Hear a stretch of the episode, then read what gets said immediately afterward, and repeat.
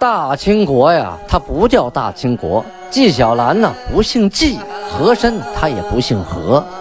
孝庄千万不能说自己是孝庄啊，叫声小主，那是你信口开河。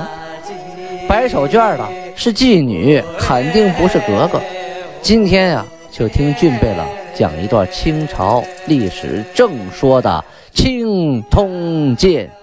听众朋友们，大家好，有您的陪伴，童俊不孤单呐、啊。上次呢，咱们讲到清太宗天聪五年，农历的辛未年，公元一六三一年啊，讲到了皇太极规定清国功臣的世袭制度。转过头说一说明朝这边，陕西这边啊，有一个农民起义军的首领，咱们前文书都提到过多次了，叫王家印。这个王家印啊，这回终于是玩完喽。怎么回事呢？讲讲啊，王家印啊，首先在河曲那个地方战败了啊，离开了老巢，转呢带着部队去打岳阳。岳阳啊，今天是山西省的古县啊，还有等等地方，打这些小县城。总兵啊曹文照啊，就是痛打落水狗啊，带着部队一路在后边追呀、啊、你走到哪儿我是追到哪儿啊。结果呢，功夫不负有心人呢，这个曹文照得逞了啊，带着兵一路追，终于啊把这个王家印给追得没劲儿跑了，路上就给杀了。但是他这些兵啊还在，他剩余的部下呢就开始推举推举谁呢，叫王自用啊，给给这个人呢赐了个号叫紫金梁啊。我上文书说过啊，这个过去啊呃农民起义军呢、啊、凡是啊当了老大，当了山贼头，当了义军首领，都给自己取个外号啊，有个外号叫紫金梁啊。这个王自用就是王大帅，外号紫金梁。当了帅呀、啊、其实手底下兵啊并不多，这些农民起义军呢、啊、发现啊各自为战不靠谱啊，团结力量大，要想推翻明朝的统治，或者是跟明朝谈判的话，必须得团结起来。于是呢啊，这些有外号的就凑到一起了。你看你听这外号啊很有意思啊，紫金梁、老回回、草草、八金刚、扫地王、射他天、满天星啊，等等等等吧，这都是指人名啊，都是外号。还有高迎祥、张献忠等等人，共三十六营。哎，这高迎祥、张献忠他没起外号啊。这些人一共三十六个营啊，汇集在山西，凑到一起多少人呢？二十多万呐、啊！啊，而这个时期历史上又升起了一颗政治新星啊。这个人是谁呢？就是闯王李自成。二十万大军的肥沃土壤里，培育出了一株小苗，这只小苗将来会茁壮成长，长成一棵参天大树，最后逼着明朝崇祯皇帝于北京眉山自尽呐、啊。既然提到了李自成啊，简单介绍一下这个李自成啊，这个自成是他的字啊，他的名字叫什么呀？叫李鸿基。鸿雁的鸿，基础的基，他本名叫李鸿基。这古人呐、啊、有名有字，不是像我们现在说你名字是什么呀啊，一块说了不对。古人小的时候啊叫名，成人之后啊取字啊，跟工作关系的后认识的朋友啊都称呼字而不称呼名了，名只是家人叫的，别人不知道啊。这李自成啊是他的字，本名叫李鸿基。生于一六零六年，死于一六四五年。当然很多野史都说他没死啊，怎么怎么着的啊，又干什么干什么去了，这是传说啊。呃正史记载呢就一六四五年就死了。这年龄也不大 ,三十九 岁是吧啊。他是高迎祥的亲戚。什么亲戚呢？是高迎祥的外甥啊。陕西米脂双泉里李继迁寨啊，他是那儿的人，现在属于衡山县。跟张献忠啊，他两个是同年所生，一个属性啊，一般大。在十三岁的时候啊，他就跟他那个大哥的儿子李过，还有这个啊乡里啊一个伙伴叫刘国龙啊，在村里喝酒啊，一起喝酒就说了，说吾辈虚习无益，成大事，读书何用啊？次日往关帝庙访桃园结义的故事啊，这个李弘基啊，那时候还不叫李自成，叫李弘基啊，要跟这哥几个比比较力量，说这个神前呢、啊、有个铁炉，铁炉是插香啊，插香的里头不少香灰啊，重多少呢？重七十三斤。这个李弘基啊，一只手一咬牙一跺脚一使劲儿，就把这铁炉给举起来了，绕着这个小庙啊转了一周啊，然后又放回了原地。而当时这刘国龙和李过呀，两个人双手上去都举不起来。哎呀，李弘基就大话就说出来了，说大丈夫当横行天下，自成自立，若诸守父业，岂难自乎？啊，是说我是大丈夫，我应该在天下横行，我要自成自立，我光守我父亲那点家业，那还叫个男子汉吗？啊，说前三载曾梦韦将军呼吁李自成，就说就说他呀，呃，三年前就做梦啊，梦到过有个将军呐、啊，叫自己是李自成，所以从今天给自己起了个名儿，叫李自成号弘基啊，把自己原来的名啊变成了号，给自己取了个字叫李自成。这就是他十三岁时候做过的事儿啊，胆儿够大的啊。等到李自成啊长大以后啊，就当了兵。当了什么兵呢？义卒啊，就驿站里的小兵，属于宁夏啊，在银川那个地方当兵。当了兵以后就有马啊，有武器了，就天天可以练习骑射啊，而且骁勇好斗。呃，在在这个村里啊，被人推举为里长，里长是一个很小的官啊，就相当于现在的这个呃楼长一样啊。但那时候没有楼，就这一条街啊，这一条巷子里的头头啊。但是呢，这个人不服管，这李自成啊屡次犯法，要打人呐、啊、喝酒啊、醉酒啊、犯事啊。这个知县呢实在是管他不过来，最后啊准备置他于死地啊，就想得了，这个人呢管不了，嗯，杀了算了，实在是祸患啊。结果啊还没行刑呢，这个李自成啊借着一个机会溜了，逃出这个监牢啊，跑到别的地方啊，没人认识的地方，当了一名屠夫。屠夫干什么？就杀猪啊，杀羊啊，啊，杀牛啊，当了一个屠夫。后来呀，又跟人结了仇，三言两语不合呀，动手就把人给宰了啊，带着李过啊，就是他那个侄子，亡命天涯呀，投奔哪儿呢？投奔甘都部将王国啊，当了兵，就是甘肃的都督。啊，下边有个部将叫王国，在他手下当了兵。这个王国呀，带着部队啊，路过金县，就是今天甘肃省的榆中县。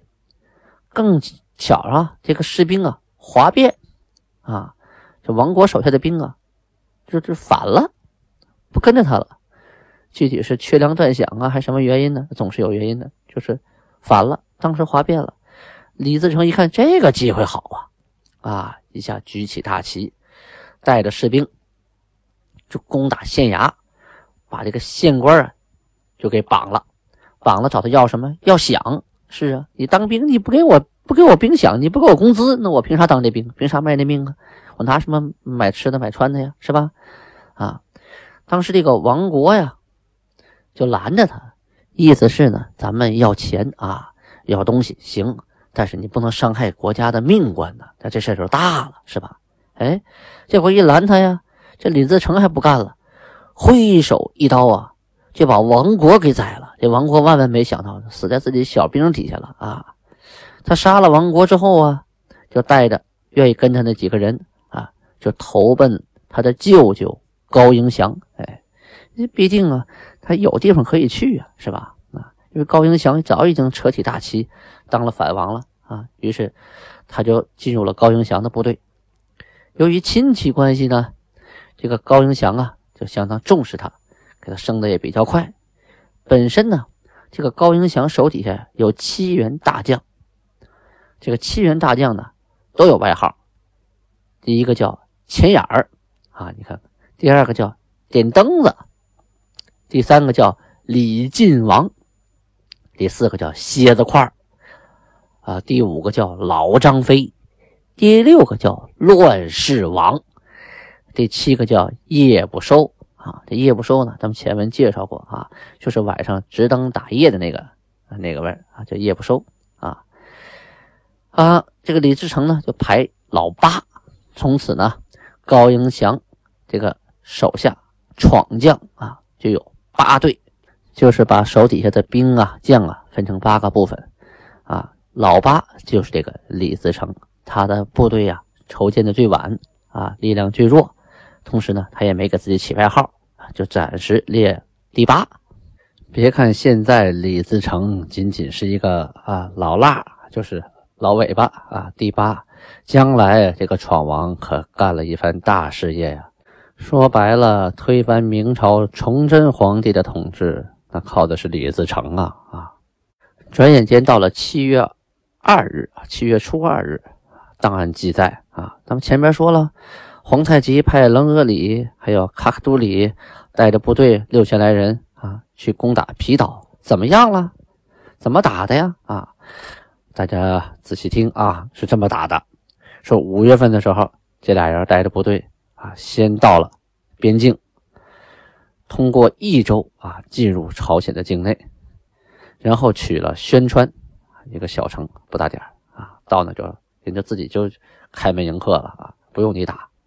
六月四号的时候，由宣川开始分兵，分兵四路啊，一路进入蛇浦，一路呃进入深米岛浦口，一路到郭山、宣沙浦，一路奔嘉定。这四个地方啊，恰恰呀、啊、对这个皮岛、啊、形成了一个半包围的圈儿啊。因为这皮岛啊，这面有一个小半岛啊，呃，这面是那个朝鲜的大陆啊，但暂时称它为大陆，不称它为半岛啊。因为就皮岛而言的话，朝鲜就算大陆了啊。形成半包围的是啊状态，呃，同时这个楞阿里啊和这个卡克都里啊。把兵安置好之后啊，你想攻皮岛，那你得有船呢，你海呀，那你怎么过去啊？找朝鲜借船，朝鲜是一艘都不给呀、啊，你不给你也没脾气啊啊！你你船开的老远老远，你怎么追呀、啊？啊，没办法，开始派兵驾着小船啊，在海上找搜，哎，赶上哪个商船，哪个倒霉蛋被碰上了，给夺下来了，像海盗一样啊，那么就逮了这么十一艘。大船，可十一艘大船距离攻打皮岛那甚远呢，运兵也运不了多少，而且会使船的人也不多呀啊！暂时呢就把船呢分别呀停泊在深迷、宣沙、都治啊等等小岛上啊，岛边上离离这个皮岛啊越近越好。同时呢，命令士兵赶紧在宣川这个地区啊砍树，砍树干什么呀？造船呢、啊。没有船咱也不能等啊，自己造嘛啊，这个有木头那造船还是很容易的。明朝的总兵官黄龙啊，就听说这个金军要攻打皮岛啊，就急忙派遣副总兵叫张道啊，率领部队啊就赶到了深米岛，与金军进行了一场激战。这个在海上啊打仗，这明军明显是占便宜啊，他他善习水战啊，而且战船多，船上啊都是利炮，火力强啊，就是从船从海上往岸上打，这岸上也是吃亏的，那船上火炮太多，叮咣当一顿炸呀啊，这弓箭是你根本不起作用啊，盔甲也不起作用啊，这个金军呢被迫从小岛上就撤退了啊，明军的大小船舶呀百余艘啊，就一百多艘战船啊，又继续攻打宣川浦。这个金兵啊，再次啊大败，死伤累累呀、啊。啊，互相搀扶的啊，一路上低楼算卦的就开始往回家撤呀啊。最后，总兵官沈世奎又带兵去攻蛇浦。这攻蛇浦的时候，这大炮就起了作用了，叮咚这顿炸呀，金军这波金军呢啊，伤亡更是惨重啊。就光烧尸体啊，就烧了好几天呢啊，就烧不过来。因为这个金军啊，金国女真人打仗啊，打到哪儿啊，如果当场战死了，只烧个小辫回去啊，就把小辫割下来，写个布条，这是谁谁谁谁谁，而尸体呢当场焚化，他也不土葬啊，他也不海葬，他火葬，这是呃女真人的习俗啊习惯。说当时烧这个尸体啊，烧了好几天，实在烧不过来，那木头也得有限的，现砍的是吧？搭好了架子，尸体往上搭。因为这个一共六千人，分了四个地方。像明朝这一百多艘战船呢、啊，你把这四个小地方这么一啃，那简直太容易了，等于一群狼啃一只羊啊，那绝对是不经啃的。所以金军这次战斗啊，啊太惨了，这跟他不善海战是有关系的。你没有海军部队，你在你陆军，你在在岸边上，你拿火铳、拿弓箭，你跟舰船上的那个大炮打，那不开玩笑吗？基本被人炮炸的晕头转向了，人家部部队再往上一冲，人就成跑了，跑都跑不快啊！所以啊，这次战斗啊，金军死伤无数啊，啊，惨败而归啊。到了七月十七日的时候，张道啊，率着部队驾船攻沿海的其他那两个部分的金军。当时啊，有西洋人啊攻杀特西劳，有的地方写成攻杀特西劳啊，这里写成攻杀白朝特特西劳，其实它不是攻杀的西劳啊，它是这人名字叫攻杀特西劳啊，可能是这个发音啊，音译过来的。所以读史书很讨厌啊，这个攻杀特西劳要从汉语来看是攻杀的西劳，其实人家是一个名字啊。他在明军部队中啊，负责教授铸炮和使用技术啊，任统领一职。在这场战斗当中啊，他帮着明朝部队把这个大炮啊，这个加农炮就放到了明朝的战船上啊，同时啊，他亲自指挥，负责正面攻打。这个炮可了得呀，离老远老远就能打到对方啊，而且杀伤力巨大呀啊！同时呢，明兵啊还驾驶着三板虎船啊，释放三眼鸟枪啊，四面攻打。这正面啊啊有这个这个加农炮，然后其他的几面呢有这个小船啊，架着三眼鸟枪，叮当当当的往岸上打。金国的部队啊，从一到达这个驻地开始，就赶紧构筑了防御工事啊，因为那个时候啊已经是火器时代了哈、啊，呃，赶紧的就得修啊小墙啊，挖战壕。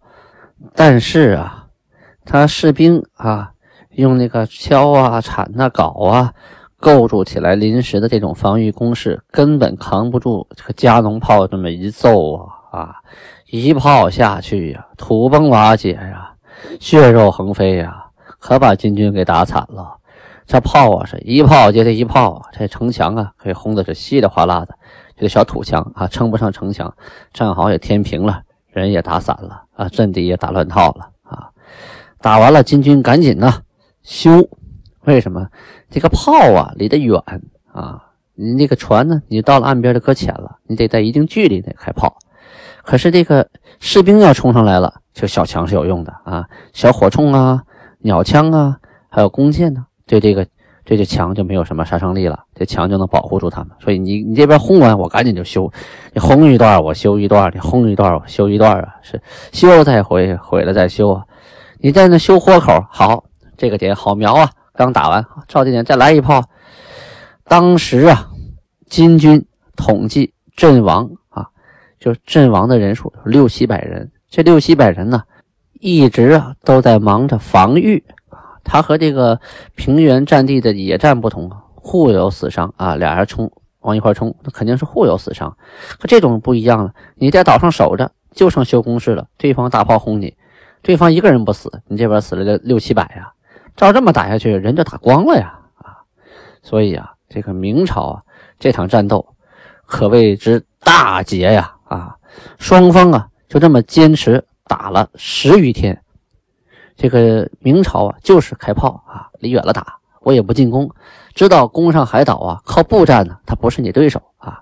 一旦登了陆啊，他不见得就占到便宜了，大炮也失去作用了，靠火铳你赶不上人家的马快啊，刀狠，弓箭也没人家强啊，所以就在岛上打，整整打了十余天。岛上呢也有一定的炮火啊，还击力量，但是呢射程又近，弹药又有限。根本就不是明军的对手啊！就这样呢，金军顽强抵抗了十来天呢，被打散了，又回到一起，回到一起又被打散，被打散以后又回到一起，重新整队，重新整队又被打散了。最后啊，实在都不够一队了啊！难敌敌军的炮火呀，没办法，后退了八十里啊，就不敢靠近海岸边了，靠近海岸边就挨炮啊。六月二十八日啊，金军从朝鲜干脆撤兵了，这六千人呢啊，死伤不少啊，撤回沈阳，扶着受伤的呀啊，就往回走。这个死的当地就火化了，但受伤的你不能给人烧了啊，互相搀扶着，连担架带车就往回拉，回到沈阳。这场战斗总结起来就是金军呢，他不惜水战，而且缺乏船只。火器方面呢，更是相形见绌啊，舍长用短，招致必败啊。是你擅长的是陆地战斗啊，你跟人打海战拼火器，那我必必败无疑啊。所以明军呢，把这次战斗称为海外大捷。呃，下面说考异啊，此次皮岛之役啊，金军败绩，但是呢，清朝的官修史书啊，均讳言事实。就是说呀，过五关斩六将的事儿啊，大书特书，这走麦城的事儿啊，只字不提呀。这件事情呢，是根据明朝的兵部提刑稿簿啊，记载在明清史料乙编第一本上，还有朝鲜人祖实录卷二十四啊，对此事都有所记载。人家打胜了嘛，当然要提了。好，今天的时间关系，我就播讲到这里。咱们下次再见，别忘了留言赞助哦，多送礼物我也欢迎哦。阿巴拉巴尼哈，谢谢大家，亲爱的阿奇，明天见。